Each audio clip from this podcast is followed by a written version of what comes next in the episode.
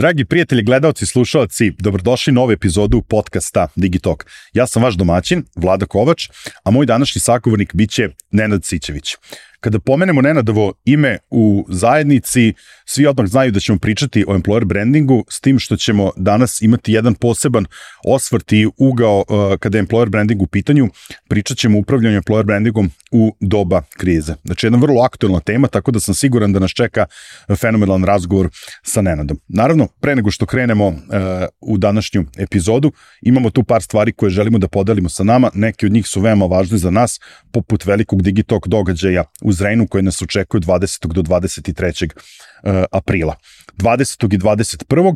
imamo e-commerce days, najveći e-commerce događaj u zemlji u toku godine. Ukoliko vas zanima oblast elektronske trgovine, Zrenjanin je tih dana pravo mesto za vas. Naravno, od 21. do 23. aprila velika Digitalk konferencija, jedan od dva velika Digitalk događaja u toku godine koji ne želite da propustite. Pogledajte na našem sajtu šta smo sve to pripremili i nadam se da ćemo se družiti u Zrenjaninu u velikom broju.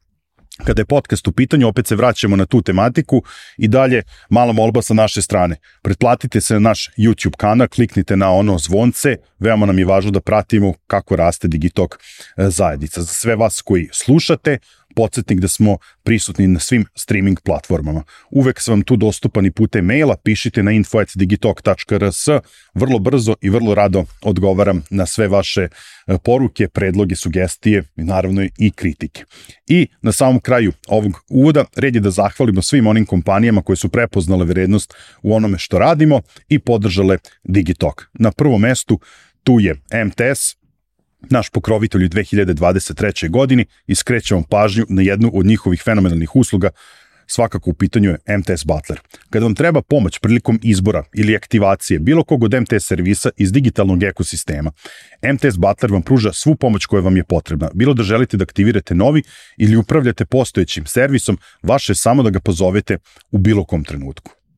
Veliku zahvalnost naravno dugujemo i našim partnerskim kompanijama, Mastercardu, Ananas e commerce Kada pomenjemo Ananas, ne zaboravite njihov projekat Kliknite s kupcima. Ukoliko želite da u vašem gradu vidite Ananas karavan i pričate na temu elektronske e, trgovine, posetite link kliknite s kupcima.ananas.rs i postoji veoma velika šansa da vas Ananas karavan koji Ananas organizuje u saradnji sa MTS-om poseti upravo vaš grad i da čujete neke vrlo zanimljive priče iz ove tematike. Naravno, zahvaljujemo se i prijateljima iz OTP banke za podršku podcastu i preporučujemo vam OTP M-Banking aplikaciju, a posebno da probate opciju ciljena štednja, koja vam daje mogućnost da otvorite poseban štedni račun namenjen baš za ono što želite. OTP M-Banking aplikaciju možete preuzeti sa linka koji se nalazi u opisu ove epizode. Veliku zahvalnost naravno Ideja online prodavnici. Kada pominjemo ideju, ne zaboravite na promo kod Digitalk 500, omogućava vam da ostvarite 500 dinara popusta prilikom posete idejnoj online prodavnici. Dolazimo i do naših prijatelja, zato vam poručujemo da snimate oštre fotografije i videe od sumraka do svitanja sa Samsung Galaxy S23 Ultra modelom. Najnapredniji senzor kamere kod Galaxy uređaja i najbrži procesor zajedno se prilagođavaju slaboj osvetljenosti i smanjuju šum. Čak i sočivo kamere daje svoj doprinos smajujući ocijaj. Zaista fenomenalna kamera. Hvala drugarima iz Samsunga. E, I na samom kraju, naši drugari iz Finese će svakako i u ovoj epizodi dvoje vas obradovati sa dva primjerka svojih knjiga, a za sve vas ostale ostaje da važi promo kod Digitalk koji nam, vam na Finesinom sajtu omogućava 10% popusta na već onako snižena izdanja. Sada krećemo sa današnjom epizodom. Ćao Nenade, dobro mi došao u Digitalk. Bolje te našao, Vlado, hvala na pozivu. E, ja i ti danas ćemo da pričamo ovaj, o jednoj temi koja je sama po sebi onako nosi neki ovaj neki onako ovaj sivi turbni oblak iza sebe kao pričat ćemo o toj nekoj krizi uh, pre svega u IT u IT industriji u kontekstu employer brandinga i onome čime se ti tvoje kolege u agenciji Storyline uh, bavite ovaj ali ja verujem da će ton današnjeg razgovora biti i više i više nego pozitivan pa da ćemo ovaj te oblake uspeti onako da uh, da razbijemo ali za početak, uh, ja ću tebe da zamolim da nam se predstaviš u dve rečenice onako kako neka naša nepisana pravila nalažu, a naše pratioce ću da zamolim da ostanu uz celu uh, današnju epizodu, da nas isprate do kraja, jer ćemo eto na samom kraju epizode imati neke ovaj novitete i o, benefite za sve one koji nas budu uh, ispratili, budu radoznali, uputili neke komentare, Nenad će imati ovaj, nešto, nešto posebno da, da ponudi kao sagovornik, ja sam ti unapred ovaj, zahvalan na tome. Nema na čemu zadovoljstvo mi je. Ovaj, Jel mogu se predstaviti u jednoj rečenici? Apsolutno. e, kao što kaže u mom potpisu maila, e, posle ću da, da elaboriram zbog čega je to tako, ali ja, ono što sam shvatio s godinama da sam ja zapravo the guy who call when you want to get the job done da se izrazim tako ovaj a, a, ono engleski ono filmski što bi se reklo ovaj malo za, na našem kao momak za sve malo onako ima različite konotacije pa kao bolje zvuči ovaj profesionalni na engleskom ali um, tokom svoje karijere evo 10 plus godina ovaj u marketingu sam shvatio da uh, i ljudi oko mene naravno da sam ja taj go to guy osoba koja može da reši neki problem i da nisam od onih koji ustuknu ispred nekog izazova koje je ono da li neka konfliktna situacija u smislu neki možda neprijatan razgovor na što ljudi da, da često da, da. ovaj se vraćaju koracima unazad i onda je uvek bilo u fazonu al može neko ti reši može kao reši će ti Nenad to jest sičko kolokvijalno ovaj kako me ljudi znaju ovaj bliski ovaj ko, reši će ti on to znaš zovi njega znaće videće snaći će se. Sad, mislim da je razlog tome što nekako po prirodi nisam paničar i to mi je mnogo značilo i u event industriji i poslu u, u privatnom biznisu. Uh, ne, ne, bukvalno nemam te momente ono kao šta je najgore što može da se desi, znaš, postojiš neko pitanje, pa hoću, hoću li umreti ovde ako pozovem ovu osobu i kažem da nešto nije bilo u skladu sa dobrom, pa neću, znaš, i onda tako nekako mi, me, me prati to bukvalno kroz celu karijeru da um, stvarno nemam problem da ono zagrizem i da, da završim posao šta god da treba i da nađem način u krajnjem slučaju, tako da je to ono, Smrno ti, da moram ti priznam, baš bi voleo da radim na nekom projektu zajedno s tobom, jer ja sam sve suprotno, ja sam ultra mega giga paničar, ja uvijek mislim, ono, samo najgore će ne. se desi, da. pomrećemo, stiže apokalipsa, ovaj, pogotovo je to malo nezgodno kad si u event industriji, da. ovaj, ali, ali dobro, mislim, ima nas, ima nas raznih, ali definitivno to što ti radiš, uh, posebno poslednjih par godina onako dolazi, uh, dolazi u fokus uh, javnosti i ja sam ono, da kažem, imao sam te odavno na radaru da, da, napravimo, da napravimo razgovor u Digitalk podcastu, ali evo sad nam se nekako prirodno nametnula tema, mi ćemo svakako pričati uh, i malo šire o employer brandingu, šta vi to sve tačno uh, radite, kako ti uopšte vidiš mm -hmm. employer uh, branding, ali obzirom da smo trenutno u takvom periodu da svaki dan nam stiže neka nova vest, neka nova informacija, pre svega uh, sa američkog tržišta kada je u pitanju Silikonska dolina, njihov IT ovaj, industrija startup scena, uh, da je to, da kažem, predstavlja se kao jedna velika kriza, možda čak i veći uh, u odnosu na ono iz 2008. kada je ekonomija u pitanju. Mislim da u tom kontekstu trebalo bi danas da, da pričamo uh, o employer brandingu u, u doba krize jer evo mi smo nekako posredno uh, zakačeni uh, tom nekom krizom zato što eto organizujemo konferenciju koja je suštinski jedna uh, IT konferencija i moram priznati da se vrlo oseti u komunikaciji sa našim uh, partnerima da svi su nekako uplašeni, rezervisani. Da, neko grč stanje, e, tako mi deluje. Da grč se stanje svi, svaka ono, čast. Da, da, da, da nije kao čak nije ni krenulo toliko loše, niti se nešto epohalno dešava u ovom momentu, ali kao da su svi u tom nekom stanju ono borbene gotovosti, grču pripravnosti. Aj, povišena borba. da, da, može, da. može i tako. Da, da.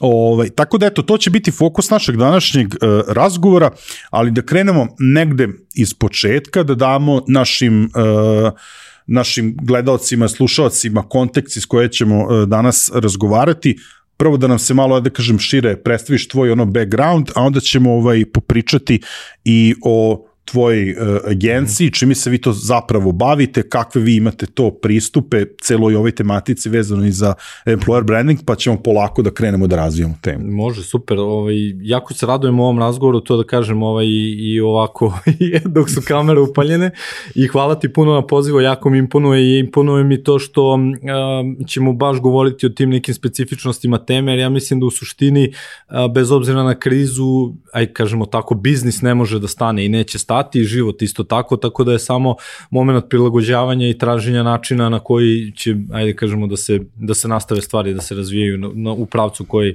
ovaj, mi želimo. Uh, što se tiče mene lično, Ja sam ovaj fonovac. Još jedan u nizu. Još jedan u nizu.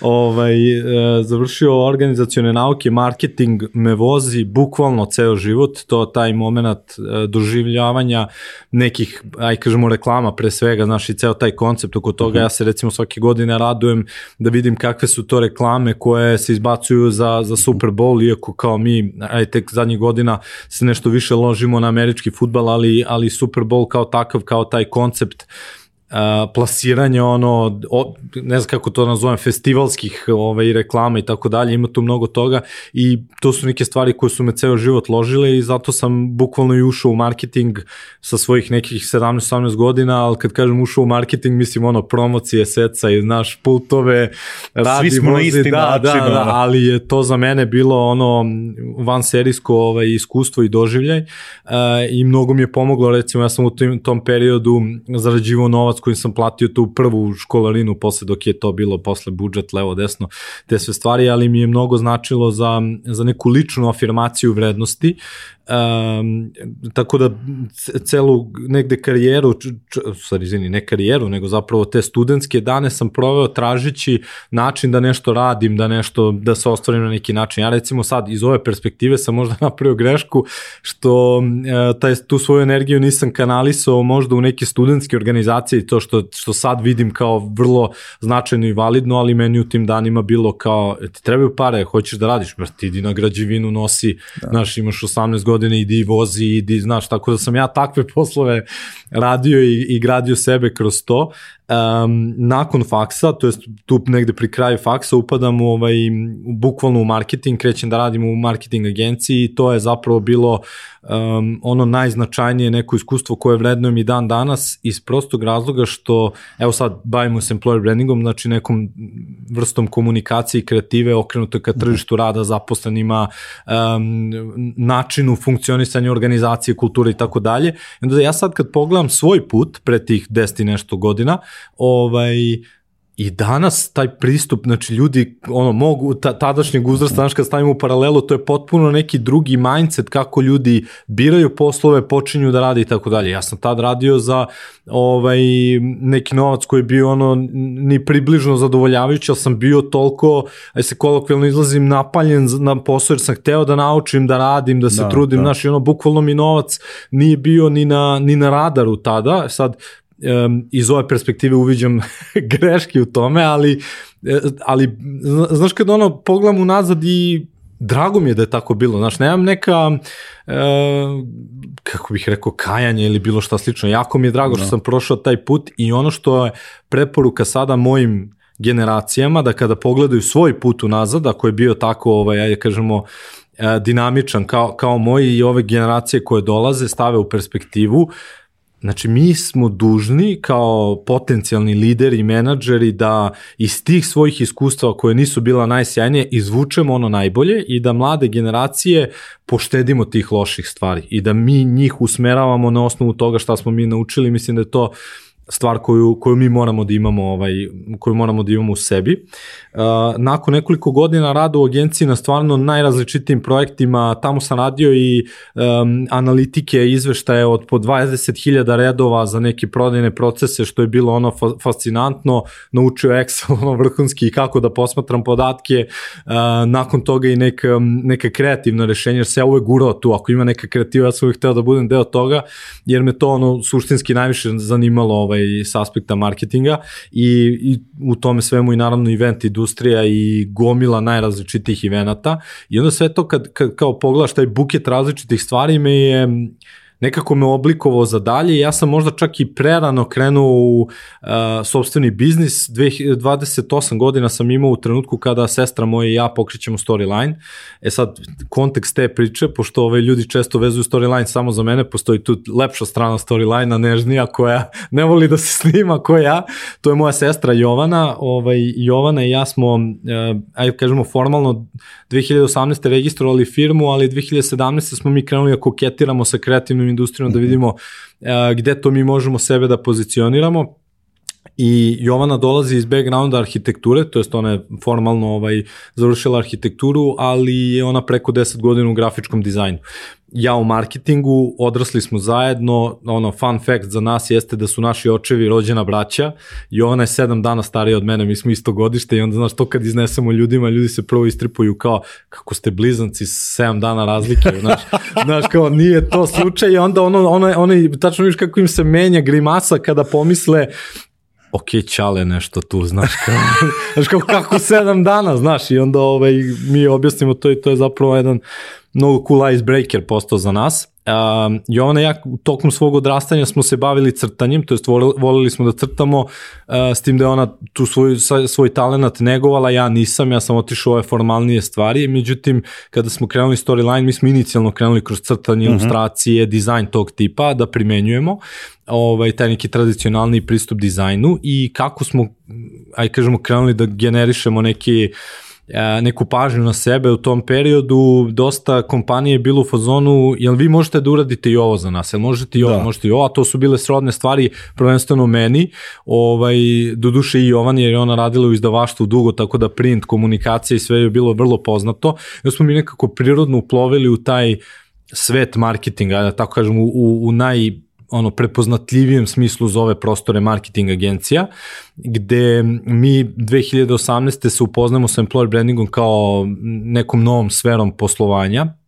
Mogu slobodno da kažem da je to bilo aj kažemo i negde na, na, na početku povoja tog, te, uh mhm. -huh. te oblasti kod nas i od tada smo involvirani u projekte. Nismo, moram priznati, ovaj, nismo odmah prepoznali tu, tu šansu, iako, to jest prepoznali smo šansu, nismo odmah odreagovali, radili smo i najrazličitije, ono, kažemo, tradicionalne marketing projekte, ali nas je uvek to vuklo, uvek ta cela priča specifičnosti employer brandinga, načina komunikacije, ceo taj marketinški pristup i tako dalje, tako da ovaj, od tada smo u oblasti, i zadnjih par godina smo vrlo fokusirani da pokušamo sebe da pozicioniramo kao eksperte u, u toj oblasti i mislim da se da jesmo uspeli u tome i da smo se izdvojili u celom regionu kao agencija koja je specijalizovana za te projekte. Da. I onda mene ljudi kad pitaju kao ajde objasni šta je Storyline, Storyline je u biti marketinška agencija kreativna marketinška agencija fokusirana na employer branding projekte. Tako da je to ono, u najširem smislu marketing, jedan sloj ispod kreativa u marketingu, još jedan sloj ispod i dublje uh, employer branding projekti i sve stvari usmerene na, aj kažemo, tržište rada, zaposlene, kompanije, kulturi i tako dalje. Ovaj, pazi, ajde da taj deo ovaj, o backgroundu zaključim, vi ste definitivno jedna uh, vrlo zdrava priča i drago mi je što to je eto porodičan biznis ovaj izvorno i na osnovu ovog što si rekao da vi imate jedan vrlo prirodan rast i razvoj definitivno se jeste istakli, to je jedan od razloga zašto mi danas ovde pričamo prosto, ako pričaš danas u, u, u Srbiji i ono, pretpostavljam i u regionu o employer brandingu, da ne može da prođe taj razgovor da se ne pomene ovaj tvoje ime ili ili ime ovaj uh, agencije. Tako da u tom nekom kontekstu mislim da ste ono stvarno u pravom trenutku ušli ovaj u, u tu kategoriju. Ajde sad kad si ti sad ovaj vola bih sad u narednih ono par minuta samo da pokrijemo taj deo pa da krenemo onda da razvijemo priču oko employer brandinga. Uh, pošto si ti rekao da ste vi i kreativna uh, agencija. Uh, kako to danas izgleda uh, biti kreativna agencija u celom ovom nekako ovaj okruženju, kako se to uklapa sa ovaj employer brandingom i zašto bi uh, zašto bi bilo logično da neko angažuje agenciju, da li vas ili ili nekog drugog, jer mislim ajde ono prosto ovaj pošto se tu svi krećemo, mi smo relativno ovaj malo tržište uh, imamo i druge agencije koje su komunikacione, digitalne, mm. marketinške, kreativne, koje su možda malo više zašle u tu sferu, prepoznale su to polje kao njima interesantno da mogu tu da se razvijaju, pa u tom nekom opštem ovaj uh, smislu zašto je tvoje mišljenje ili mišljenje vas iz, iz storyline-a, zašto je nekome benefit da angažuje uh, agenciju ukoliko želi da se bavi na nekom zbiljem nivou uh, employer brandingu. A onda ćemo, ajde da kažem, taj deo zaključiti ti nekim uh, vašim pristupom, čisto da vide ljudi kako, ovaj, kako ti razmišljaš, pa ćemo, kažem, onda krenuti ovaj, da razvijamo priču o employer brandingu, ali evo, da pokušamo neki desetak minuta to nekako da spakujemo. Uh. a mnogo toga sam rekao, a? Uh, da, da, ovaj, uh, prirodno je pre svega da podrška u ovom vidu biznisa i razvoja biznisa budu marketing agencije pre svega. Znači sad je samo, e, sam si rekao, znači ima komunikacijone agencije, digital agencije i tako dalje, znači employer branding kao oblast jeste samo još jedna od kategorija koja se trenutno razvija. Sad nešto najsvežije, najsličnije, ako bi mogao da uporedim, iako nije za poređenje, je kad je krenuo hype recimo sa digital agencijama pre, uh mhm. -huh. pa eto, pre tih 10-15 godina, um, tad je bio moment to kao, znaš, kao svi rade neki digital i sad taj digital u biti jeste vrlo široka oblast, ali kao tu su se onda vremenom isprofilisale agencije. E to meni deluje da je sad employer branding, jer employer branding kao sama oblast je dosta široka koja u okviru sebe ima različite podkategorije kao što su interne komunikacije, eksterne, uh, employee satisfaction, employee engagement i tako dalje, sve te, uh, aj kažemo, neke grane unutar funkcionisanja kompanije, kompanijska kultura i tako dalje, utiču na samo pozicioniranje kompanijskog brenda na, na tržištu. Tako da, s tog aspekta je vrlo prirodno da kompanije traže podršku od agencije, to jest da se marketing agencije um, prisvajaju u okviru te, e, te kategorije, zato što smo mi kao marketari vrlo svesni da je marketing pre svega podrška biznisu. E sad, kod nas ljudi mislim da nemaju dovoljno razumevanja za to, pa ću probati to da ukratko objasnim. Znači, um, važi ona stigma marketing troši pare, prodaja pravi pare. Ali koliko će prodaja da napravi novca, zavisi od upliva marketinga. To jest, ako marketing radi kako treba, onda će to biti uh, investiran novac. Ukoliko marketing ne radi kako treba, to su potrošene pare. Ajde da kažemo na, na, uh, da, da tako probam da da objasnim. Iz, prosto iz tog razloga je pristup um, samoj realizaciji projekata podrška biznisu. Znači, employer branding treba da bude podrška ono, konkretnom razvoju biznisa kroz HR i kroz marketing. Ono što je meni, što ja, aj kažem, uporno pričam, ovaj, što si sigurno i ti negde zakačio, kao i verovatno naši slušalci, Uh, mi vrednujemo tezu da je employer branding oblast koja se nalazi u zlatnom preseku HR i marketinga i nama je malo muka od tog svojatanja i obraćanja pažnje na to gde ta oblast treba da upadne, da li će upasti u HR ili će upasti u marketing. Mislim da uh, generalno to nije toliko važno koliko je važna primena i način pristupanju projekata koji se tiču te, te, te oblasti, njihovom razvoju. To mislim da donosi daleko veću vrednost nego, nego samo, aj kažemo, pozicioniranje gde, gde spada. Jer a, pristup je marketinški, a ciljna grupa je, aj kažemo, ljudska, HR koji se nalazi unutar kompanije. E sad da da se vratim na to zašto je, zašto je važno da budu angažovane agencije, kod nas, ono šta smo mi primetili na tržištu, employer branding rola u kompanijama je često nalepljena rola na neki scope of work koje osobe već imaju, uz dužno mhm. poštovanje mm -hmm. i čast izuzecima određenih kompanija gde se zapošljavaju ljudi samo sa tom rolom, ali je prvenstveno ta situacija, znači tebi na, na tvoj neki ono obim posla koji već imaš se dodeljuje neki novi obim, neki abstraktan obim koji sad ti treba da realizuješ, a nemaš do kraja ni jasne ni resurse kako to treba i šta tu treba i zbog toga je jako važno da imaš agenciju pored sebe da, da ti olakša ceo taj, ceo taj proces. E sad šta je problematika? Što često employer branding upada u role HR sveta koji u, svom iskustvu često nisu navikli na podršku agencije i ne znaju šta to podrazumeva, dok marketari znaju, znaju ko, kako delegirati stvari stvari, koje to delove biznisa mhm. pokriva agencija i kako se sa time zapravo koordinira i rukovodi. E, mislim da tu ima sa strane HR-a nekih poteškoća da, da, da oni zapravo shvate da je e, agencija velika pomoć u realizaciji svega toga i pozicioniranju brenda. Pogotovo to što mi kao agencija imamo tu komparativnu prednost da mi gledamo šire iz prostog razloga što mi radimo sa najrazličitim kompanijama koje se susreću sa istim ili sličnim problemima i onda ti to kad staviš u neku perspektivu zapravo mi kao eksterni saradnik imamo bolje poznavanje i uvid u neke stvari nego ljudi koji su unutra. Jer ljudi koji su unutra, to jest kompanije same po sebi imaju tendenciju da te ukalupe u neke procedure, protokole i tako dalje, a ti sa, sa aspekta eksternog partnera vidiš širinu, vidiš šire i vidiš neke mogućnosti koje bez obzira na ta uh, uklapanja u formate mogu da se iskoriste. I to je zapravo velika prednost koju ono rad sa agencijom donosi o, ovaj, kompanijskom razvoju sa, sa aspekta pozicioniranja svog brenda. Um, druga stvar koja je tu jako važna jeste što ne znam koliko su ljudi svesni kod nas da se bave employer brandingom, bez obzira da li to formalno postoji ili ne, uh, utisci u kompaniji, način komunikacije, ljudi koji tu rade, sve to utiče na employer branding i to je zapravo lepota ove oblasti, jer kao tebi ako nije stigla plata na vreme, to je ono loš brand, ti se time baviš loše, to radiš, znaš, ono.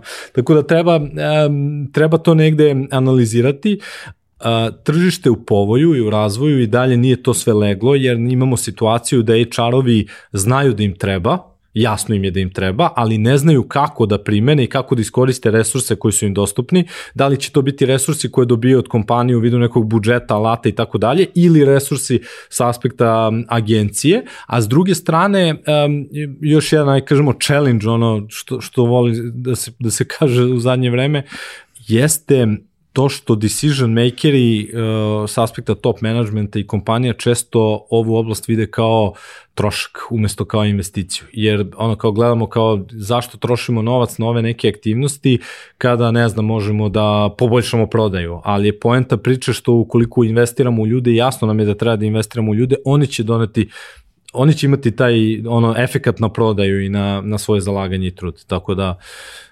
više od 10 minuta, ali nadam se da sam odgovorio. Dor, ne, ne, mislim, ja verujem da je, uh, da je izazovno, uh, da je izazovno sa, svih, izazovno. sa svih strana.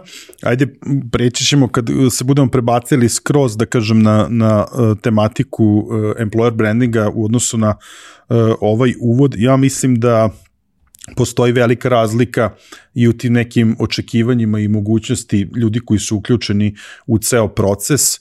Uh, ja mislim da donosioci odluka uh, prosto misle da je employer branding jedan magični štapić koji kada samo da, ono malo tačno. ovaj malo ga ovaj malo zamašeš njime i sad onda se tu neka čuda mm. uh, dešavaju uh, nije toliko prošlo dovoljno vremena mislim to skoro sa uh, bila je Bilja Rakić iz ovaj iz uh, cake kompanije nekadašnji Coing mm -hmm. uh, prošlo je možda, pa, mislim, ajde, deceniju, dve, znaš, kao HR-ovi su se zvali kao kadrovska mm, služba, znaš, da, da, ti, si, da. ti si od HR-a imao jedna sasvim drugačija očekivanja Tako i oni su je. se ljudi bavili sasvim drugačijim tako stvarima, je. nekim uh, pravnim regulativama, ugovorima, pravima plate. i tako dalje, plate i sve to, bolovanje i to a sada su pred uh, HR-ovima neki sasvim drugačiji izazovi, definitivno im treba ovaj podrška, pogotovo kada se javi jedna ovako nova kategorija, uh, mislim da je od nekog presudnog značaja uh,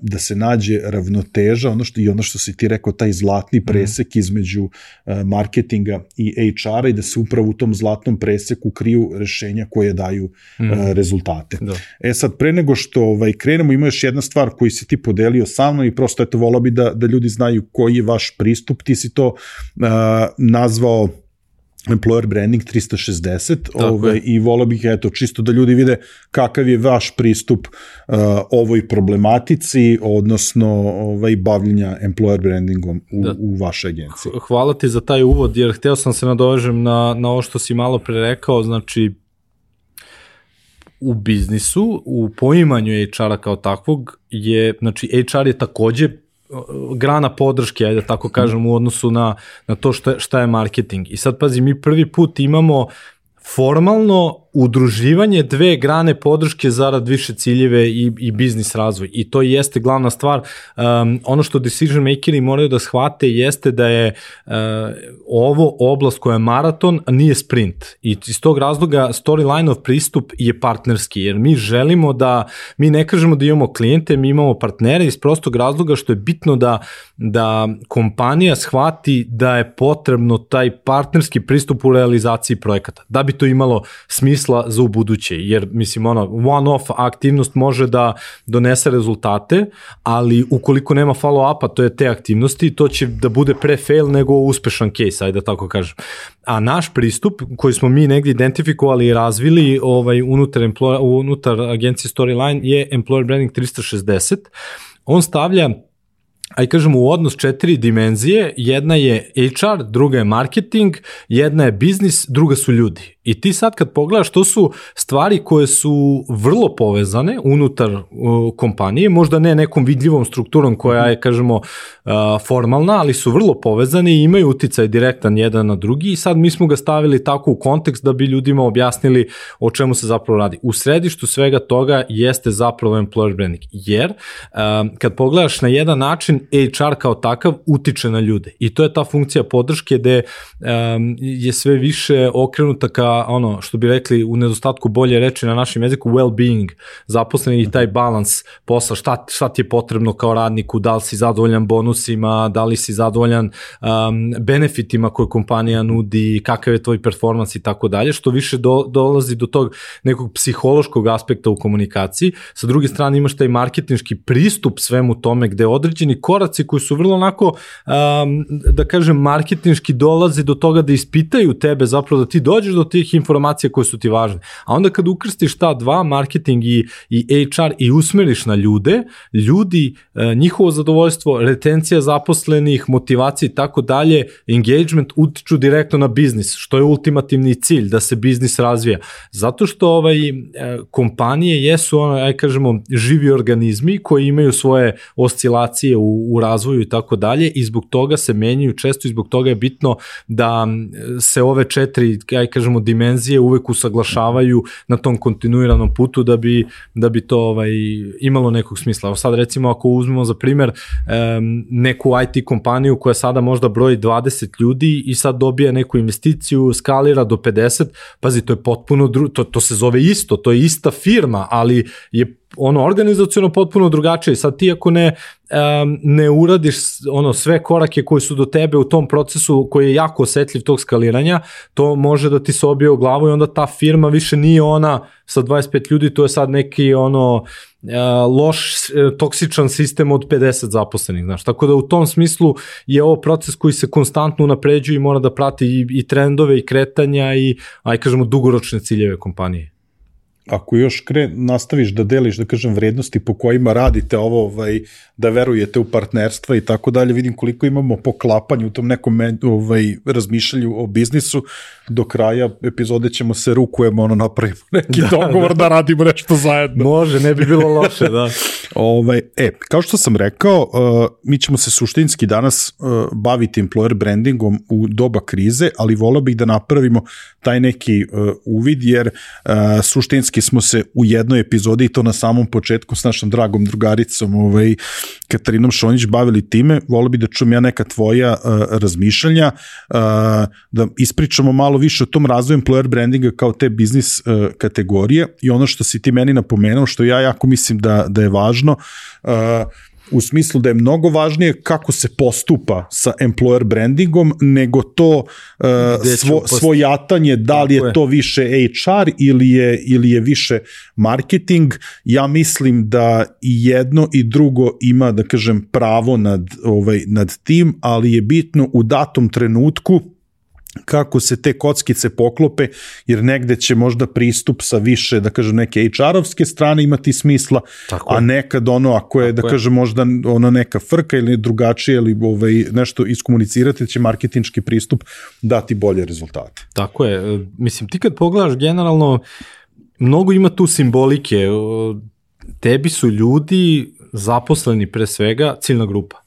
Znači ti tražiš načine kako da im se obraćaš. Ono što su uh, idealni klijenti u marketingu, to su candidate persone unutar, uh, aj kažemo HR-a i employer brandinga. Sad, ono što kompanije gube iz vida jeste kad treba da recimo uh, ostvare svoju poziciju na tržištu rada i da kažemo da, da ono svima sve, znaš, onaj mhm. standardni marketing pristup srpskog biznisa, hoću, svi su mi ciljna grupa, znaš. Sad ovde ima ono značajna razlika zato što um, o, teoretski ti jesu svi ciljna grupa u smislu da treba da čuju za tebe da bi skreirali neku svest, ali je tvoja poenta da ti nađeš ljude koji su slični onim ljudima koji su tebi u organizaciji, e, koji su top performeri, koji su efikasni i koji čine dobru atmosferu i dobru kompanijsku kulturu. I pazi ti sad ovo, šta mi gubimo iz vida kao tržište? Gubiš iz vida da tebi ciljna grupa ti je dostupna ono 8 sati u okviru jednog dana, jer su to naše kolege, naši zaposleni koji de facto sede tu sa nama i mi možemo da ih pitamo o njihovim afinitetima i na osnovu toga dolazimo do kreiranja strategija koje, nam, koje su nam potrebne za komuniciranje s polja, jer um, naravno da tebi će najviše prijati kolega koji deli iste ili slične vrednosti koje ti deliš. Evo i sam si rekao da sada ti i ja delimo iste vrednosti, slične vrednosti, razmišljanje i tako dalje, znači da smo potencijalno dobar fit za neku saradnju. I to sad našim gledalcima, slušalcima može delovati marketinški i jeste, ali kad staviš u kontekst kompanijske kulture, razvoj i tako da. dalje, postaje i čarovski, zato što su to naši ljudi koji su tu, ajde kažemo, fokus i centar svega. I ono što je jako važno u svemu tome jeste interni employer branding o kome se ne govori dovoljno, a to je sve ono šta mi radimo sa našim zaposlenima. Da li su im informacije pravovremeno komunicirane, da li su oni zadovoljni, da li su motivisani, um, da li im je performance na visokom nivou i tako dalje. Jer trenutna situacija svetska um, sa aspekta zaposlenih i human centricity, human centric, mhm. sve okrenuto zaposlenom. Znači to, to sad ona kažemo, to se uvidelo i, i to su stvari koje se, koje se danas vrednuju, gde recimo neke reputacije jakih biznis kompanija, jakih biznisa tradicionalnih, ono, koje funkcionišu jako dugo više neće biti zanimljive uh, mladim ljudima i sad ovo mi je posebno ovaj, zanimljiva industrija. Uh, u moje vreme, tobako industrija kod nas je bilo ono kao place to be, mesto gde želiš da radiš, ti želiš da budeš deo ovaj, kompanije ovih, i ja mislim, ne mislim, nego sam siguran da tobako industrija danas nije svesna da sutra neće moći da da, nađe zaposlene zbog tog etičkog principa o kojem mhm. smo pričali u pre paljenja kamere, ovaj, koji, koji to nosi sa sobom, da si ti zapravo, da tvoj proizvod zapravo um, je štetan za zdravlje. I svi ti biznisi koji imaju, ajde to negativan prizvuk i konotaciju će imati uh, veći izazov za plasman i za akviziranje talenata u budućnosti. A sve će više biti okrenuto ka um, razvoju, generisanju električne energije, održivosti, održivosti i na tome da. sličnim projektima. Ja duboko verujem u to, mislim da su to da, da, da su to ono neke stvari koje će mlađe generacije ono više vrednovati nego što je nego što je samo novac, mislim, sam novac kao ono aj kažemo poluga motivacije je kratkoročan. Tako da mislim da su to više vrednosti koje treba da se donesu i da se stave na sto. Naš zadatak kao agencija u toj saradnji jeste da mi identifikujemo koje su to a, polugi i načini da aj kažemo da se iskomunicira da se skrene pažnje. Ako mogu da dam jedan primer konkretan, um, u okviru našeg onboarding procesa mi uh, istražujemo kompaniju, to jest istražujemo prvo s aspekta decision makera i, i naše uh, osobe koja nas je zvala, ajde da kažemo uh mhm. -huh. da, da, da je svesna usluga, to jest šta je potrebno, um, mi vidimo na kom je ta osoba nivou, to jest taj, aj kažemo, management koji vodi kompaniju. Zatim ulazimo dublje u istraživanje kroz isti taj set, aj nazovemo pitanja, ankete, sa zaposlenima, da vidimo da li oni vrednuju iste stvari, da li su na istom nivou. Onda ulazimo dublje sa zaposlenima da vidimo što oni vole, vrednuju i ovaj, koje su im neke preferencije koje oni vole da prate mimo posla. Jer je to suština, znaš ono kako kažu, posao ćeš naučiti, a kao, znaš, ono, da li si dobar čovjek ili ne, to je u principu da li smo fit na tom kulturološkom nivou je zapravo ono što dodaje vrednost na sve. Ja smo mi došli do zaključka, recimo, da ta kompanija je imala utisak da su Mediori centar njihovog razvoja. A mi kroz razgovore sa Mediorima smo videli da oni jednim okom gledaju šta se nudi na tržištu jer su premostili taj, aj kažemo, taj stepenik između juniora i Mediora i sad su već na tom nekom um, glasu gde mogu bolje da se prodaju ili da, da možda traže neke druge karijerne prilike jer su se afirmisali I onda smo shvatili da su zapravo juniori taj glavni pokretač u toj kompaniji koji a, može da donese neku dodatnu vidljivost da. i neko dodatno pozicioniranje brenda.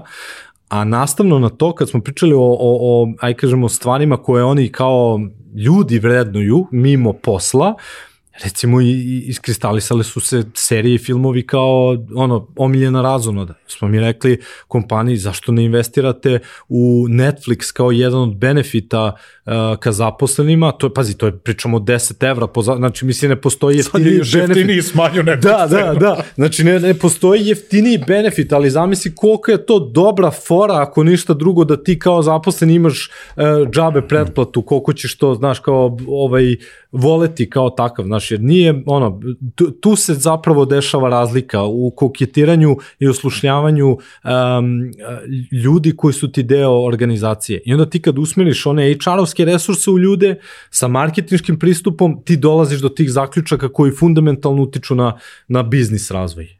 Ovaj, mene sad tu interesuje, pošto si to isto u par navrata uh, rekao, uh, generalno employer branding uh, kao kategorija je prilično kompleksna i dosta tu stvari utiče na njih od te interne, eksterne komunikacije. Ba jedna Tako stvar je. koja mene vrlo ovaj vrlo ovako i, i privatno zanima, a opet je jedan od stvari koje uh, mnogo utiče na employer branding, a to je organizacijona kultura. Tako Šta je. je to sve što utiče na employer branding kao, kao kategoriju? E, during the war. ovaj, e, tačno tako, znači ako, po, ako, ako pokušamo da banalizujemo, employer branding, to jest uh, brandiranje poslodavca je stvar percepcije i što jeste suština brandiranja kao takvog. Brand je zapravo percepcija drugih ljudi o nama, recimo ako pričamo s aspekta ličnog brenda. Znači ono kako mi sebe doživljavamo, ukoliko se mi ne potrudimo da radimo na tome, kako mi želimo da mi budemo ovaj, u, prikazani u očima aj kažemo naše publike, znači mi, mo, mi moramo da pratimo taj put. Ukoliko mi ne, ne preduzimamo stvari da se pozicioniramo u skladu sa brendom kakav mi želimo da budemo, naša publika će kreirati svoje mišljenje o brendu i to jeste pozicioniranje uh, brenda i brand percepcija. Znači sve je stvar percepcije. Isto važi i u najširem smislu za employer branding. To je stvar percepcije kompanije. U, ukoliko vi želite da radite na svom brendu, vi onda morate raditi interno, da, da ta percepcija bude u skladu sa onim kako vas interni to jest kako kolege već zapošljavaju, će one de facto hteli ili ne hteli pričati o vama uh, u svom bližem okruženju iz prostog razloga što 8 sati sede tu, 8 sati su vezani za, za posao. Iz tog razloga je jako bitno da su oni zadovoljni i srećni da bi aj kažemo, ta percepcija imala što bolji efekat u, u njihovom okruženju. Kad pogledamo dalje, to je način komunikacije, recimo tu sad ulazimo u, u interne komunikacije, način na koji ćemo pričati sa našom populacijom i sa našom publikom unutar organizacije. Pa, uh, zamisli ti sad situaciju recimo nekih poslodavaca i nekih sistema koji imaju po par hiljada zaposlenih i svima ide ista informacija i svima sve. I toliko se brzo i dinamično dešavaju stvari da taj newsletter nije više jednom nedeljno, nego dnevnom se bombarduju informacije. I sad zamisli ti osobu koja ti je, ne znam, na nekoj prvoj liniji fronta u prodaji, ti bombarduješ sa nekim stvarima koje tu osobu de facto ne zanimaju. Znači ti je gubiš, već ti gubiš pažnju te osobe. Znači ono što je stvar jeste da recimo s aspekta employer brenda interne komunikacije treba da budu fokusirane na komunikacije sa svojim personama unutar kompanije, da, da negde segmentiraju koliko je moguće uh, te informacije koje se plasiraju, da ne ide svima sve, nego da ide strukturisano i, i aj kažemo, uh, vrlo usmereno na određenu grupu ono što je za njih važno i na taj način ti rasterećuješ um, svoju, aj kažemo, publiku za neke stvari koje možda nisu važne za obavljanje njihovog posla. Pa onda ima um, zadovoljstvo zaposlenih. Ne znam koliko si primetio da neke kompanije imaju sektore koji su a ja volim da kažem izopšteni od, u odnosu na, na aj kažemo, headquarters. Oni su negde recimo na terenu ti ljudi nemaju istu percepciju u kompaniji kao ovi koji su unutra, zato što se na njih ne usmerava pažnje, jer se oni doživljavaju po onom modelu daleko od očiju, daleko od duši. Onda ti imaš utisak uh, da gledaš kompanije koje iznutar svog sistema uh, idu na paintball, imaju coachinge, treninge, igraju salsu, a ovaj tamo krvari, razumeš, na terenu, ne zna gde će pre, da bi generisao novac od kog će svi oni zajedno da žive. Znaš, i onda ti kao sa aspekta, kad ti pitaš jednog od tih zaposlenih iz te strukture, on kaže, meni je ovo super poslodavac, kad po, po, po, pitaš ovog drugog, kao te beži glavom bez obzira, znaš, to su neke stvari o kojima uh, se ne, i zato je ova oblast jako kompleksna i zato je ovo kategorija koja je u razvoju i zato treba više ljudi da se usmeri u razvoj same kategorije da bismo došli na taj nivo da i ovi koji nisu formalno deo sistema u smislu da sede tu sa, sa managementom, da oni budu vrlo involvirani u uh, uh, ono, aj kažemo, razvoj kompaniji, da si oni negde vide u sistemu. Znači. A sad kad si pomenuo management, meni je to ovaj, uh, jako važna stvar koliko zapravo management, odnosno donosioci odluka moraju da budu uh, informisani, edukovani o tome šta zapravo predstavlja uh, employer branding kategorija, zato što employer branding je, treba da bude deo strategije. Sad, tako ajde, je, tako employer je. branding i strategije su reči koje su onako postale kao svojevrsni buzzword, ovaj, ali mislim da se na tom nivou moramo baviti employer brandingom, da to nije sad samo ono kao malo pre što sam ja rekao, da neko zamišlja neki donosilac odluka, a čarobni to je tamo štapić. čarobni štapić, mašni ta, mahni tamo štapićem i odmah ćemo, ne znam, ono, dobiti toliko i toliko ljudi ili pričat će se o nama kao cool kompaniji i tako dalje. Da mora da postoji to no. Da. razumevanje mm -hmm. employer brandinga kao strateške komponente, strateške kategorije koja treba da bude implementirana, da kažem, u te najviše dokumente ovaj, poput strategije jedne, jedne kompanije. E, da, da, da sad kao se malo vratim unazad, e, malo pre si spomenuo organizacijonu kulturu. Ukoliko se mi ne bavimo organizacijonom kulturom i ne, ne ulažemo trud da je postavimo onako kako mi smatramo da treba i kako vrednuju naši zaposleni, ona će se nametnuti samo po sebi. I u tom trenutku kada se organizacijona kultura nameće samo po sebi, dolazi do disbalansa unutar razvoja kompanije i to je sad moment gde a, top management vidi četiri neke vrednosti, a zaposleni zapravo vide neke druge vrednosti. I oni nisu inline i nisu usklađeni. I to je prva stvar koju treba, koju treba rešiti. Ono što nažalost top management vidi employer branding kao oblast koja će da zakrpi rupe, jer tebi sad, ti sad, sad recimo ovaj naš razgovor kad bi bio live u nekom banalnom smislu nekog okruženja, reklo bi se da employer branding uh,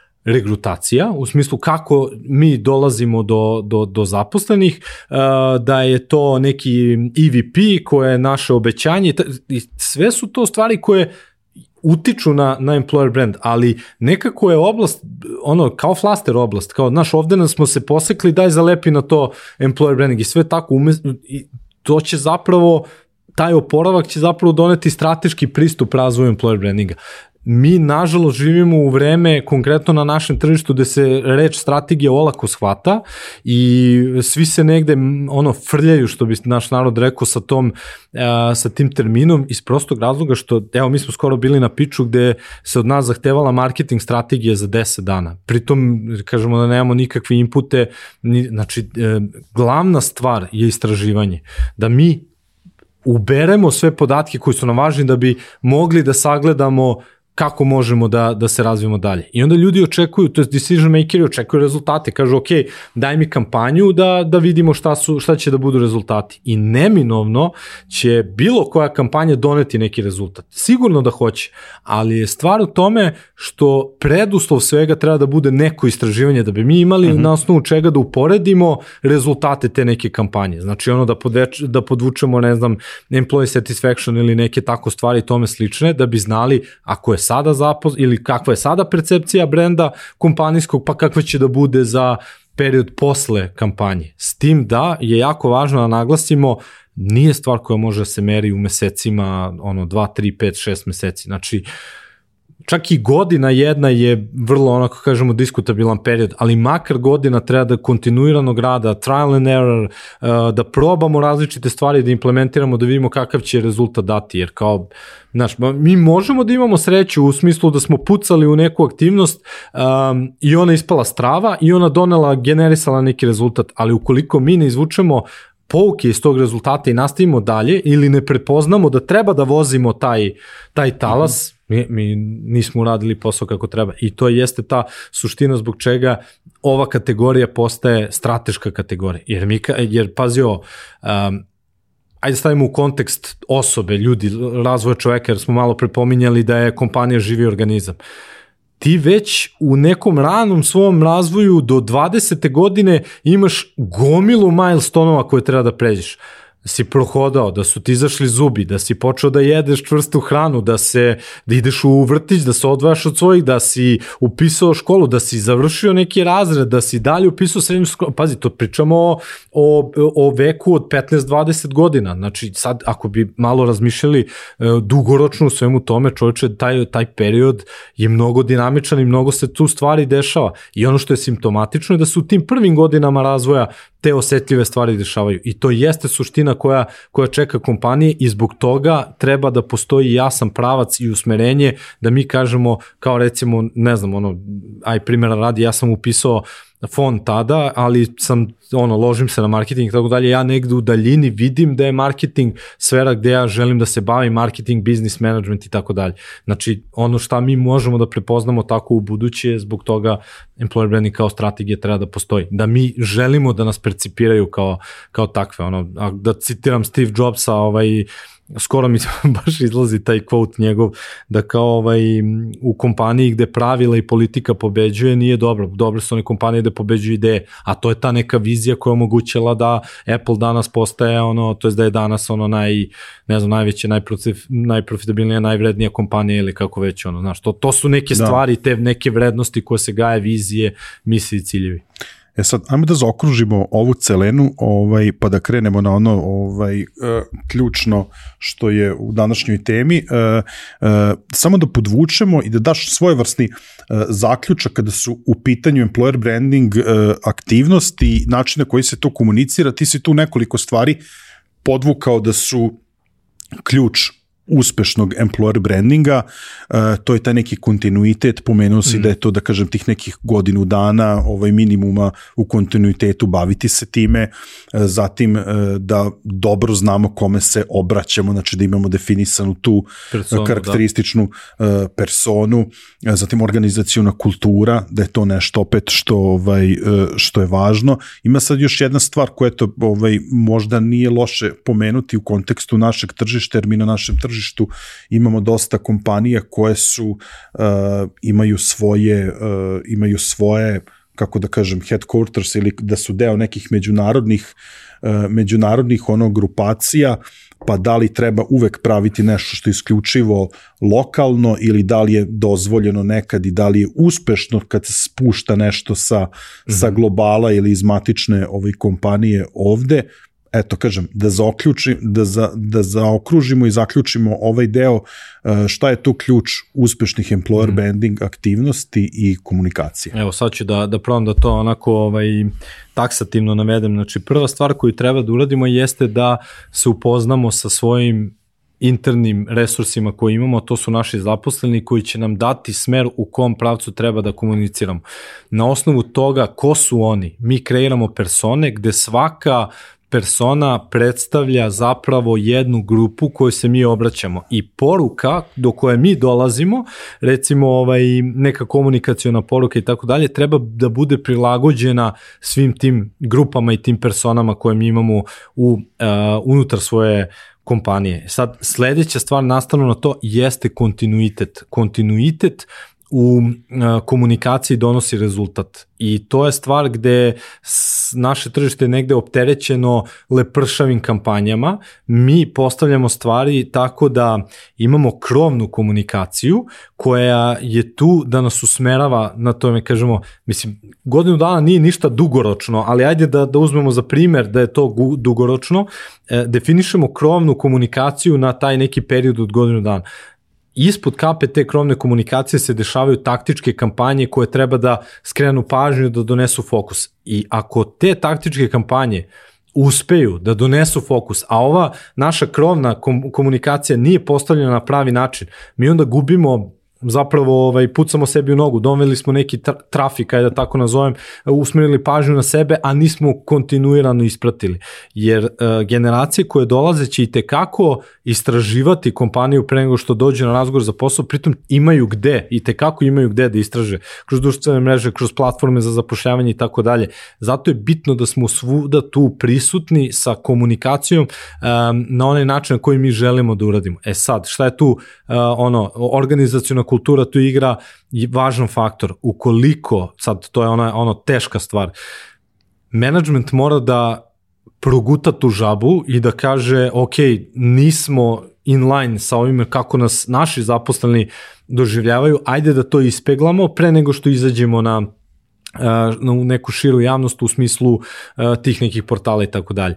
Jer mislim da transparentnost komunikacija e, s aspekta kompanije je izuzetno moćan alat ukoliko se ono pravilno postupa sa tim i pažljivo postupa sa tim, jer um, transparentnost vrlo lako može da se obije u glavu. Uh, ukoliko nismo, aj kažemo, uradili domaći i podvukli sve stvari, ovaj, da kažemo, ispod toga. E sad, onda na sve to nama dolazi ingerencija, da kažemo, sa, ako pričamo o multinacionalnim kompanijama koji imaju recimo headquarters u inostranstvu.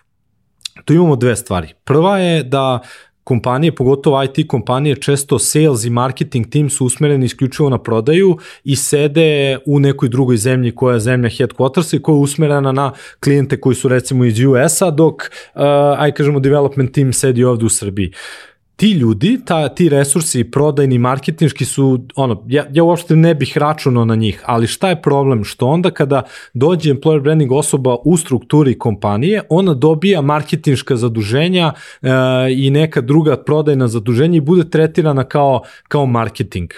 to, to je sad ono kao da, da se vraćamo na one, na one stvari sa početka. A e, to je sad prvi stepenik koji treba da se prevaziđe. Druga stvar u svemu tome jeste kulturološki aspekt komunikacije. Zato je važno da ukoliko moramo da primenimo neku komunikacijonu strategiju koja je definisana sa globala, neophodno je da se ona um, aj kažemo, obradi i prilagodi našem sentimentu, zato što u suprotnom će da bude bukvalno ono cringe ili će nam se obiti o glavu ili tako dalje. Najbolje bi bilo da imamo um, po tržištu, da kažemo ono, da kažemo dovoljno resursa da možemo da kreiramo um, komunikaciju onako kakav je sentiment našeg okruženja, ali to je zapravo velika stvar da i mi tako savetujemo kompanije da u principu ukoliko uh, su centralizovane, da se decentralizuju u smislu employer brandinga, da ono predstavljaju lokalno to šta imaju od resursa i, i koje su im to, aj kažemo, ključne stvari za, za tu organizacijnu kulturu i neke benefite i šta ja znam da je bitno da se iskomunicira s. Kada se to se desi, kontinuitet u toj komunikaciji je zapravo ključ da smo non stop aktivni što se toga tiče interno i eksterno, jer će to onda doneti pažnju i, i doneti onaj efekt koji, koji želimo. Pazi, sad, sad i kad pomenemo, e, kad pogledamo neke kompanije, neke ogromne kompanije tradicionalne koje postoje ono stotine godina, koje svi znaju da li je neki FMCG, da li je e, IT, da li je ovo, da li je ono, oni dalje ulažu u marketing i ulažu u svoje, ono, aj kažemo, visibility ili awareness ili kako god da to nazovemo i to treba da se zapitamo, jer ako, ako neka kompanija koja je globalno prepoznata ima svest o tome da treba da ulaže, znači, naravno da mi kao relativni no-namer na, na nekom tržištu treba da, da ulažemo, da skrenemo pažnju na sebe. Uh, Tako da eto, u tih nekoliko koraka. Ne, ne, hvala ti. Mislim da smo ono, ovaj, prvo da smo dali jako dobar i kvalitetan uvod. Hvala ti što ovaj, si to vrlo konkretno i ajmo, mislim koncizno, ovo je ono, prilično nova uh, kategorija i tematika i zaista ono u tebi vidim ono savršenog sagovornika na ovu temu da možeš hvala, i onima koji prvi put uh, uh, da kažem slušaju neki razgovor na ovu temu ili ulaze u ovu oblast da mogu uh, vrlo lepo da razumeju kako employer branding funkcioniše i šta zapravo predstavlja. Ali evo došli smo do uh, ključnog dela našeg razgovora, ono što sam ja hteo da razgovaram sa tobom, znači od početka godine kruže, da kažem, priče u javnosti po društvenim mrežama o toj nekoj velikoj krizi koja je pre svega zahvatila velike tehnološke gigante na američkom tržištu. To su Google, Facebook, uh, Microsoft, uh, ne znam šta je još tu, da li još nešto bilo ovaj, koji su otpuštali više hiljada uh, radnika, pričalo se kako će, da li će se to odraziti na naše tržište, da li neće, ali definitivno smo svedoci, evo to je možda bilo na početku godine, da je najveći broj IT kompanija u Srbiji izuzetno smanjio svoje uh, aktivnosti. Bilo je, do duše, iz mog nekog poznavanja situacije bilo je otpuštanja, ali u jako malom broju ovaj kompanija, da je u najvećem broju uh, to dovelo do smanjenja bilo kakvih uh, marketinških aktivnosti, pretpostavljim i employer branding aktivnosti, da su svi nekoj uh, povećanoj pa, ovaj povećanoj uh, fazi po, po grčenja. U grčenja. Pokušam da se kako se da, da, rekao da. na početku ono ovaj povišenom stanju pripravnosti, da, da, jesi tako da, rekao. Da, da. Uh, I sad je meni to, opet kažem, nas je to konkretno uh, uticalo na nas, obzirom da za par nedelja uh, imamo i našu veliku digital konferenciju u Zrenjaninu i to nekoj komunikaciji sa našim partnerima, smo shvatili da se ipak nešto dešava mm. na našem tržištu, dosta njih se povuklo, uh, ja lično ne mogu da vidim da postoji neki problem, osim da je to samo u pitanju neki e, strah i ta, da kažem, ovaj, obazdrivost, šta će se dešavati, da li će se razvijati, pa sad onda je tu krenulo da se razvija kroz e, bankrote ovih e, banaka koje su učestvovale i držale e, i držale novac od e, velikog broja startup kompanija, da li će se to preliti opet na neki bankarski ili na ekonomski sektor u Srbiji, ali eto, vola bi da sa strane employer brandinga uh, razgovaramo o krizi, o potrebi ili da li treba ili ne treba u krizi se baviti employer brandingom i na koji način. I sad ono koliko je bitno a verujem da jeste, pratiti ta dešavanja na globalnom nivou, ali opet isto tako verujem i tu da ćemo se složiti da ta reakcija treba da bude uh, lokalna, da ne treba samo da se prati šta rade ti neki tehnološki giganti koji suštinski verovatno i nemaju neke veze sa poslovanjem domaćih kompanije. E, I ovo je meni baš ono interesantna tema, upravo iz tog razloga što se različite stvari dešavaju na tržištu i aj kažemo negde bih otvorio sa time Jesi čuo ono nekad kad se priča o, komuni, o, o investiranju na berzi, ono, ono kao kako se funkcio, kako se investira na berzi, ono kao kupi kad je mala, niska cena, a prodaj kad je visoka cena, a kao, kako ćeš da prepoznaš, znaš, to je, e sad šta to meni govori? Meni to govori da je negde, i što sam negde kroz život, kroz savete starijih od sebe ovaj, i svog bliskog okruženja pokupio, jeste da krizna vremena nose sa sobom šanse i mogućnosti koje, tre, koje je potrebno prepoznati. I sad mi se nalazimo u tome. Sad ne kažem da sam video šansu, ali treba gledati. I to je ono č, kako se prolazi kroz krizu sa aspekta nekog mog ličnog razmišljanja i, e, i afiniteta. I sad ovaj, hteo bih da napravim jednu malu, aj kažemo, metaforičnu paralelu kroz jedrenje Oh. Ovaj, e, u našem ono, inicijalnom razgovoru sam ti, ja mislim, spomenuo da, da ja jedrim, zahvaljujući, evo moram, da ga spomenem, e, Milančetu, mom drugaru iz osnovne škole, koji ceo život, koji je ono bog jedrenja kod nas, bukvalno čovjek to ne, radi neverovatno dobro, imam tu sreću da sam član njegove posade i nas dvojice se zajedno takmičimo uh, u okviru jedriličarskog kluba, pomenuću Sava, Slobodno. Izvini, malo sam te ono kao, ovaj, ali ovaj, van konteksta je, pa mislim da, da, da će biti okej. Okay. E sad, ja šta sam naučio sa njim? Ti kad si na vodi u brodu, a, ako kažemo da je, da je simbolika ta da ti je reka neki ono, život, životni put, brod si ti i imaš različite uticaje što je recimo vetar u ovom slučaju. Ajde stavimo to u kontekst kompanije. Kompanija je brod, uh, ono, tržište je, je reka, a uh, situacije koje se dešavaju su, su taj vetar. I ti imaš nenormalne situacije tu da tipa vetar duva direktno u tebe, a ti ideš napred. Znači, to je meni bilo potpuno nevjerojatno kad sam, kad sam sa njim ušao u brod dok mi nije objasnio te neke stvari. E sad ti imaš to različite intenzitete vetra koji se različito menjaju u zavisnosti od određene situacije koje ti ne možeš da predvidiš. Ali šta je, situa šta je tu zapravo najvažnije?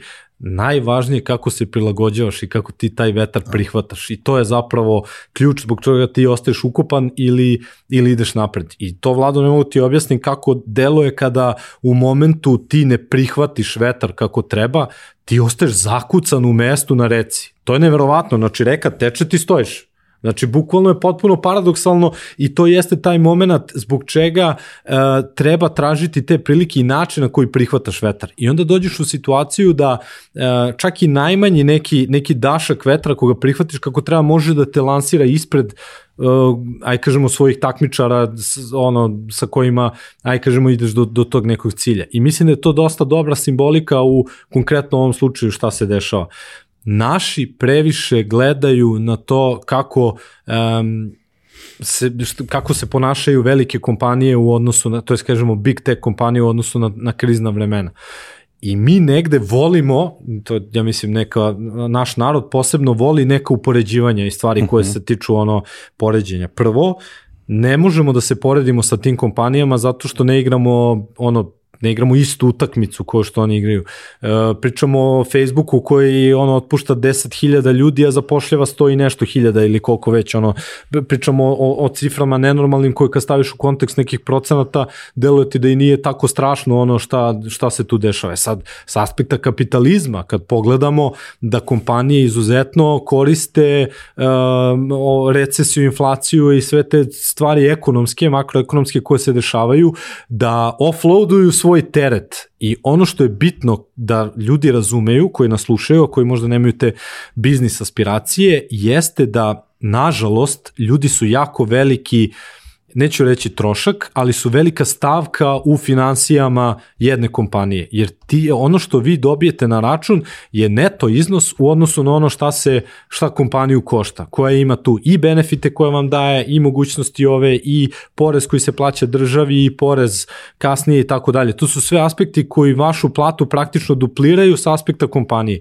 E, zato velike kompanije koriste te uh, aj kažemo, struje recesije, inflacije da offloaduju sebi trošak. I to je, to zvuči užasno kad gledaš sa aspekta toga da, da su to zapravo ljudi koji ostaju bez posla i tako dalje.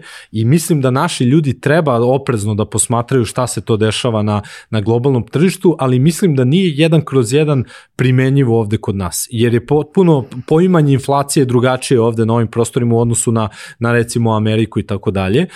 Različiti aspekti različiti modeli poslovanja kompanije će se različito nositi sa ovom krizom.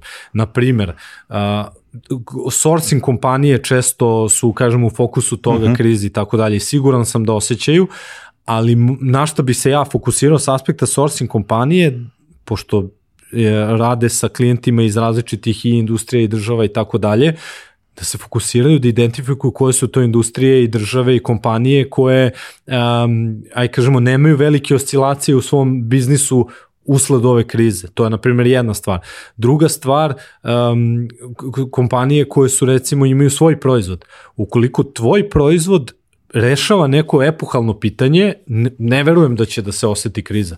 Jer pazi ti, ako ti recimo uzmeš neku IT kompaniju koja radi, karikiram sad, software development za nešto što se koristi u lečenju ne znam čega na ne, Znaš, ne, ne, ne deluje mi logično da će se, jer kao briga o ljudima neće stati, morat ćemo da se brinemo o ljudima bez obzira na, na sve i to ono sa, sa početka šta smo rekli, uh, život neće stati i kad gledamo u kontekstu toga moramo da tražimo te, aj kažemo neke šupljine gde možemo da se provučemo da nas ta kriza što manje, što manje uhvati. Na primjer, ako posmatramo kompanije koje su skalabilne, mislim da su one u velikoj opasnosti, jer ti skaliranjem, nekim brzim i rapidnim skaliranjem sebi aj kažemo, kupuješ vreme i dovodiš do toga da, da, da ti biznis se uspostavi i da funkcioniše. Iz tog razloga, ako uh, mnogo skaliraš za kratak period, gubiš sad taj nivo, uh, aj kažemo, neke lucidnosti i neke, neke adekvatne analize svoje strukture. I onda može ti se desi da dođeš do toga da si previše zaposlio, da si malo zaposlio, da si otpustio ovaj krucijalne aspekte svog, o, e, kažemo, svoje organizacije i tako dalje ljudi koji akvizicijama šire svoje timove. Ako si ti akvizirao neki tim koji znači ima svoju organizacijonu kulturu i pripajaš sebi, ako nisi se potrudio da, da, da tu organizacijonu kulturu usmeriš na sebe, Znači, ti, ti tu, pazi, ti Tako. koji model tu praviš problematike sada u internoj toj komunikaciji, internom employer brandu. Mislim da je jako važno vreme da se employer branding kao takav sada izuzetno iskoristi iz prostog razloga što te kompanije, ja recimo da sam na mestu tih kompanija koje, uh, aj kažemo negde su uspele da prebrode grizu, to jest sad već vide svetlo na kraju tunela, ja mislim da one treba to da komuniciraju eksterno. Načine, modele, poluge kojima su uspeli da prebrode krizu. To nije ono varijanta, um, evo recimo kroz ono temu podcasta. Ako kažemo da sad svako misli da može i svako proba, koji procenat tih ljudi je tebi zapravo konkurent? I ko zapravo može da zloupotrebi nešto što no, je Digitalk no. uspeo da napravi sa ovih stoji nešto epizoda. A kad to staviš u kontekst biznisa, podeli nešto što ti je značajno s aspekta projekta, jer će to izdići tvoju vrednost u zajednici u odnosu na druge kompanije i pomoći će da tržišna utakmica nastavi da se igra. Uh, ono što je još isto velika stvar u konkretno kada posmatramo IT, što način na koji tržište rada u IT industriji funkcioniše zadnjih godina kod nas je potpuno ono atipično u odnosu na bilo šta drugo u našoj zemlji. I sada dolazi do usporevanja toga i do nekog Mislim, ružno je reći normalizacije, zato što su nenormalni uslovi u kojima drugi ljudi iz drugih industrija rade. Ali, ali se, da. hoću da kažem da smo se negde tu iznivelisali. Dalje imamo komparativnu prednost uh, što se tiče stručnosti kadra i njihove cene u odnosu na zapad i to je stvar koju ono jedna od poluga koja može da se iskoristi u um, u aj kažemo uticaju ove krize i tako dalje. I ono što je jako važno da se vratim na temu prilagođavanja jeste taj moment prilagođavanja samoj krizi i koliko smo mi kao um, lideri kompanija spremni da se prilagodimo određenim stvarima. Ja ja sam ono naveo kroz um, primer dinosaurusa, ono, oni nisu mogli da se prilagode, zato su izumrli i to je glavna, glavna poruka cele priče, da je potrebno prilagođavanje u ovim situacijama, a employer branding je jedna od poluga koja a, može da pomogne da se što bolje prilagodimo i da sebi krenemo u bolju poziciju, jer sa druge strane kad pogledaš recimo platforme za zapošljavanje, one beleže veći trafik, I to je direktan indikator ovog što smo mi pričali da se negde prećutno govori o tome da, da se ljudi otpuštaju, a da nema jasne komunikacije šta se zapravo dešava. I da, još jedna stvar koju sam htio da kažem, interni, to je krizni employer branding je u direktnom smislu primer kako ćeš otpustiti osobu.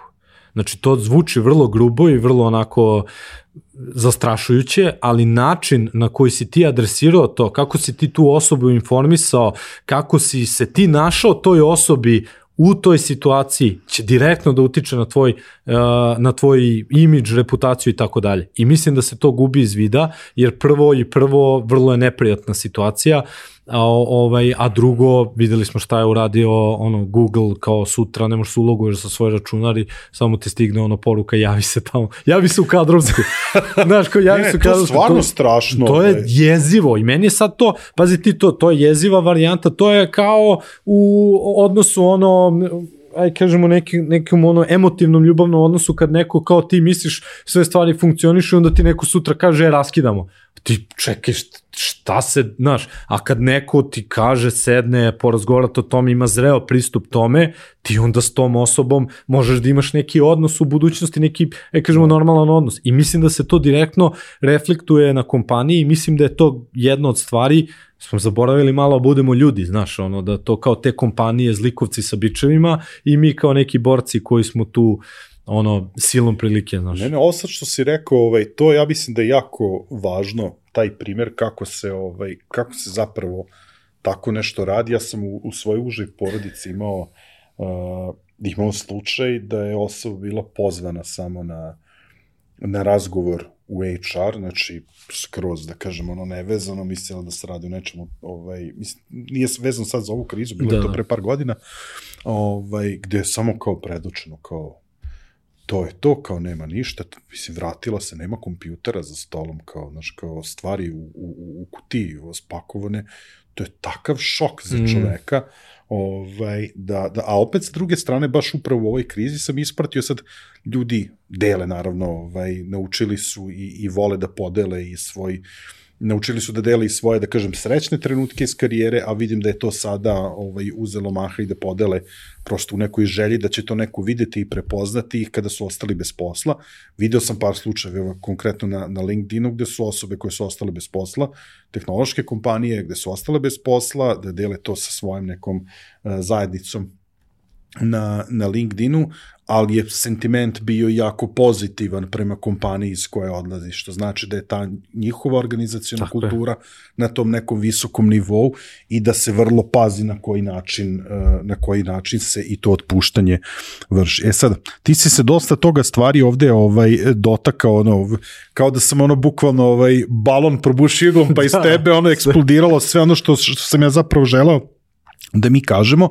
E sad, e, dosta sad tu stvari si se dotakao e, u smislu načina kako ublažiti te posledice krize u tom reputacionom mm -hmm. smislu, ali ima još jedna stvar koju mislim da treba ovaj napomenuti, a to je uh, važnost te interne komunikacije tako je, unutar tako kompanije, da se, da se svaka informacija o stanju, da kažem, u kompaniji, eventualnim odlukama, da, da prvo bude interno komunicirano i da bude to vrlo jasno. Tako, tako je, tako je, da. Ja se potpuno sam zagovornik te teme da, jer taj grč o, kojima ti, o kojem ti ja pričamo danas ovde, osjeća se u vazduhu i to je ono što pravi nemir unutar kompanije, jer dokle god neko nema, pazi, čak i ono neko saopštenje neodređeno, sa aspekta menadžmenta je ok da te negde relaksira sa aspekta šta se dešava i tako dalje. Znači ja mislim da u ovom trenutku, evo sad ako mogu nekako da apelujem na kompanije, mislim da je jako važno da, e, da imaju neko saopštenje, neki korak, neki e, iskorak ka, ka svojim zaposlenima da im predoče ono biće sve ok, da je težak period, da se možda smanjuje revenue ili tako dalje. I sad ja razumem frustracije ljudi i svega šta se tu dešava, ali prosto mislim da je bolje reći nego doći u situaciju u kojoj je, eto to imaš i lični primer, u kojoj ljudi znaju da dođu ono zbog, zbog te neke, aj kažemo, možda i nespretne odluke uh, odluke menadžmenta. Ono što sam ja video kroz karijeru i na nekim drugim stvarima jeste da uh, kada dođe do toga da treba da se skraćuju troškovi, da se smanjuju troškovi, uvek nekako se orijentiše ka ljudima i ka smanjivanju nekih budžeta koji se tiču ljudi i tako dalje. A ono što je paradoksalno u svemu tome jeste da će ljudi biti ti koji će premostiti ovu krizu. Znaš, to, to je meni ono najfascinantnija stvar. Recimo, dotakli smo se recimo salesa.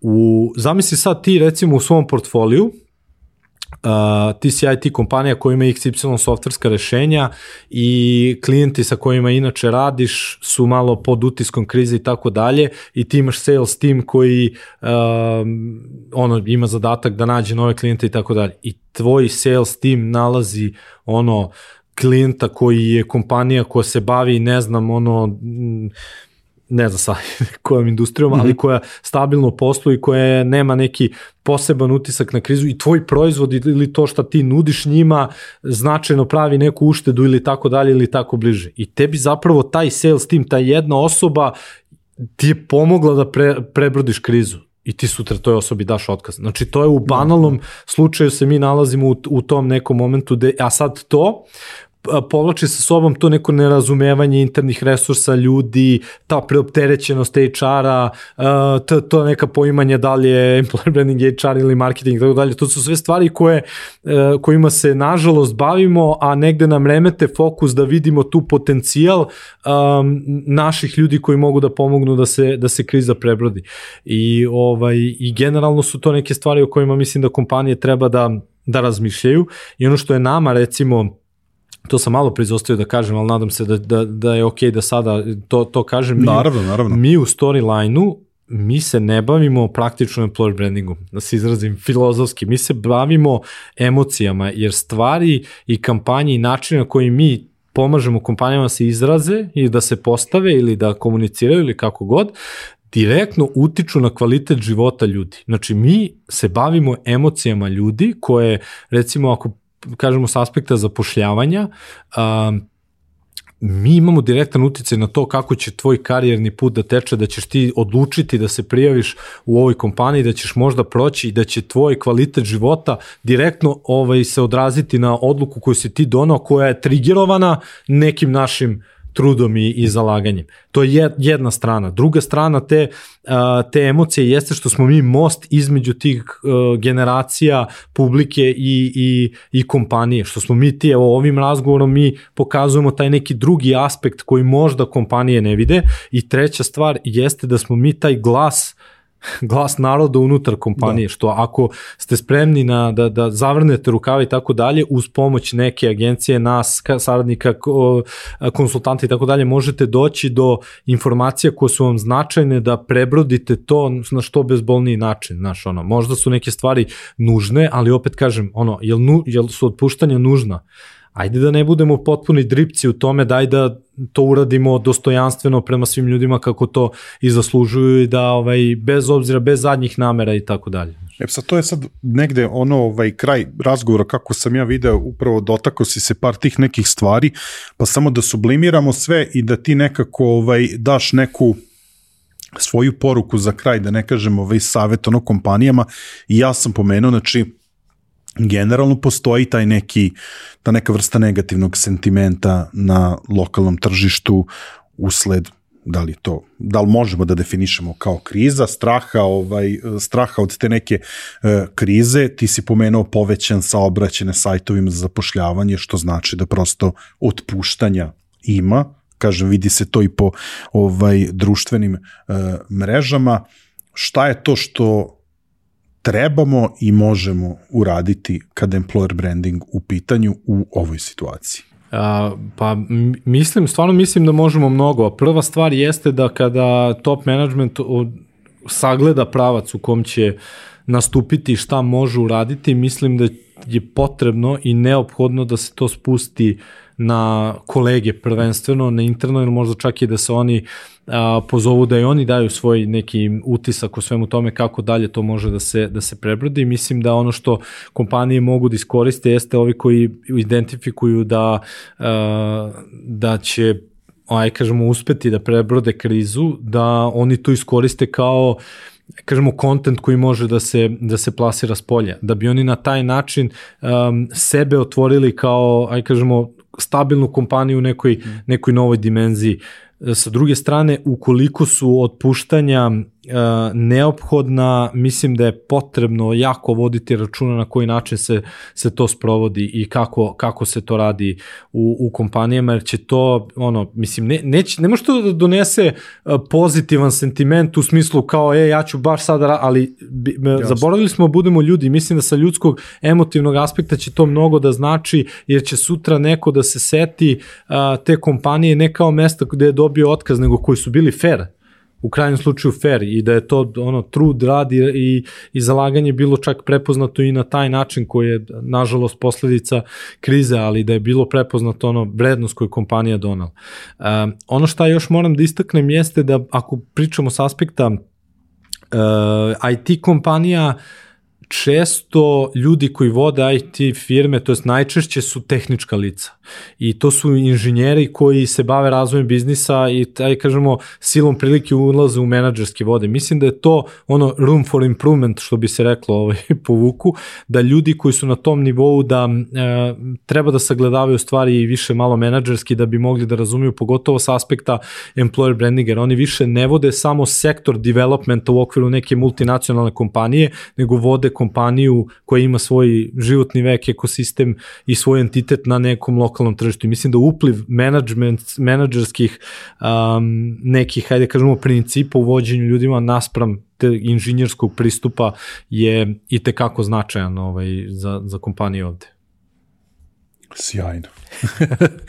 Mislim da smo ovaj ovu temu pokrili vrlo uh, pre svega objektivno Ove, mislim da si dao sjajan uh, uvid i da smo na neki način pomogli, jer kažem eto, u nekoj toj komunikaciji sa kompanijama vidimo da postoji obazrivost i taj neki strah, moja ideja je bila uh, prosto da popričam sa nekim ko se uh, bavi time, onako što se kaže u, u rovovima, što ovaj, mm.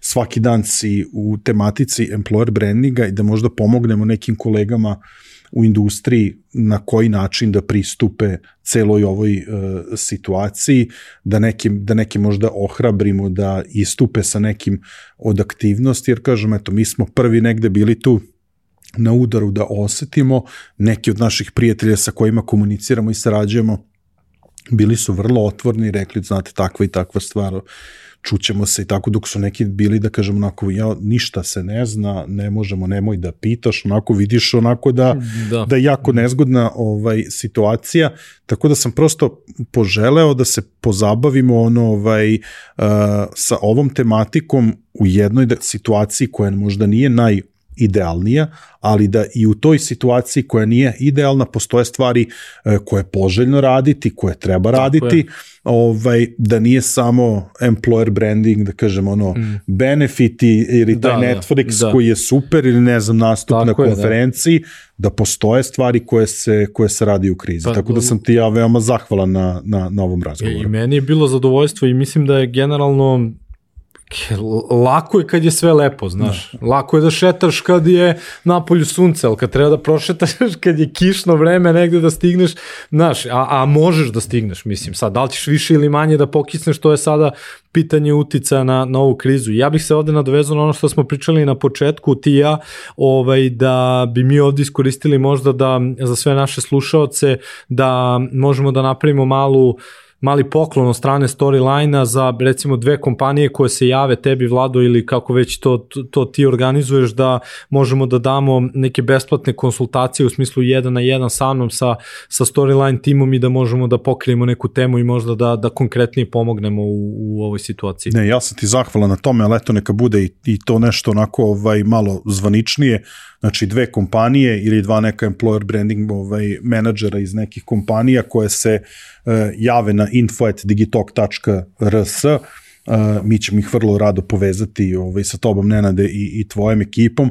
pa eto, na, i da na taj način doprinesemo ovaj, uh, da neko malo više nauči ovoj oblasti i da napravi taj neki pomak, jer to je suštini i cilj Digitoka, da napravimo neki pomak na tržištu i da ljude koji se, uh, koji rade u industrijama kojima se mi bavimo, uh, da im pomognemo sa ovakvim razgovorima. Pa, tako. Mi, mi generalno, mislim, cela industrija je u povoju, to ono što smo rekli ovakvi iskoraci su jako važni da se ce, da cela industrija dođe na, na neki nivo održivosti, lakše održivosti, značaja i tako dalje. Znači ono mi mi smo spremni kao storyline, mi smo identifikovali nišu, ja kažem ono držimo dah negde što bi da, se da. reklo dok stvari ne legnu i jako nam je važno da se susrećemo sa ljudima koji te koji dele naše vrednosti i koji shvataju važnost i značaj svega ovoga i zato smo i mi spremni da da da podelimo svoje iskustva, mišljenja i evo video se i sam vrlo Um, otvoreno pričamo na sve teme, ne, čak i neke naše metodologije pristupa i tako dalje, vrlo otvoreno delimo sa drugima jer je značajno za razvoj cele, cele industrije generalno. Još jednom veliko ti hvala na izdvojenom vremenu, okay. zaista uživo u ovom razgovoru. Meni je bilo stvarno sjajno, nadam se da će i publici da se dopadne, pa eto, pričat ćemo na neku Tu smo, bit će sigurno prilika. Da. Dragi prijatelji, gledalci i slušalci, verujem da ste uživali u ovom razgovoru, dotakli smo se jedne veoma aktuelne teme, zahvaljujući Nenadu i njegovom timu, eto, uh, bit ćemo u mogućnosti i da pomognemo nekim kompanijama koje nam se budu obratile sa besplatnim konsultacijama, e, tako da ne oklevajte, pišite na info.digitalk.rs, na isti mail možete pisati ukoliko imate bilo kakvih e, sugestija, pitanja, kritika, predloga za neke teme ko, o kojima želimo da, o kojima želite da pričamo ili neke sagovornike koje želite e, da dovedemo. E, vrlo smo blizu e, našeg događaja u Zrenjaninu, ne zaboravite da čekirate to, verovatno vam e, tokom celog dana i izlazi na, na društvenim mrežama 20. i 21. april e-commerce days, najveći e-commerce događaj e, tokom godine u, u zemlji od 21. do 23. aprila e, Digitalk konferencija u Zrenjaninu, zaista programi iz obe celine uh, su fenomenalni, uh, ja vam sugerišem da pogledate i da se prijavite čim pre, pa se nadam da ćemo se družiti uživo uh, u Zrenjaninu. Uh, šta još reći, svakako znate da vam uvek napominjem, nama to puno znači, pretplatite se na naš YouTube kanal, ukoliko više volite da nas slušate, ja vas samo podsjećam da smo prisutni na svim uh, streaming platformama. Tako da na samom kraju meni ostaje još samo da se zahvalim svim onim kompanijama koje su prepoznale vrednost u onome što, uh, što radimo i što su podržale rad Digitalk podcasta. Na prvom mestu MTS koji je pokrovitelj uh, Digitoka u 2023. godini. Naravno, veliko hvala našim partnerima Ananas e-commerce-u, OTP banci, Mastercardu, e, tu su svakako naši prijatelji iz, iz ideje online. Ne zaboravite kada njih pominjemo da važi promo kod Digitalk 500 koji vam daje mogućnost da ostvarite 500 dinara popusta prilikom vaše e, kupovine. Naši prijatelji iz Samsunga su takođe i u ovoj epizodi e, sa nama. Pročitajte sve ono što imamo u opisu epizode kada je u pitanju njihov model Samsung Galaxy S20 3, to je, da kažem, model koga volimo da ističemo i koji nam pomaže u realizaciji ovih epizoda. I naravno, sam kraj drugari iz davačke kuće Finesa, dvoje vas ćemo nagraditi sa dva primjerka knjiga iz njihovih izdanja, a za sve vas ostale ostaje da važi promo kod Digitalk koji vam omogućava 10% popusta na Finesinom sajtu. Vidimo se naredne nedelje, ćao!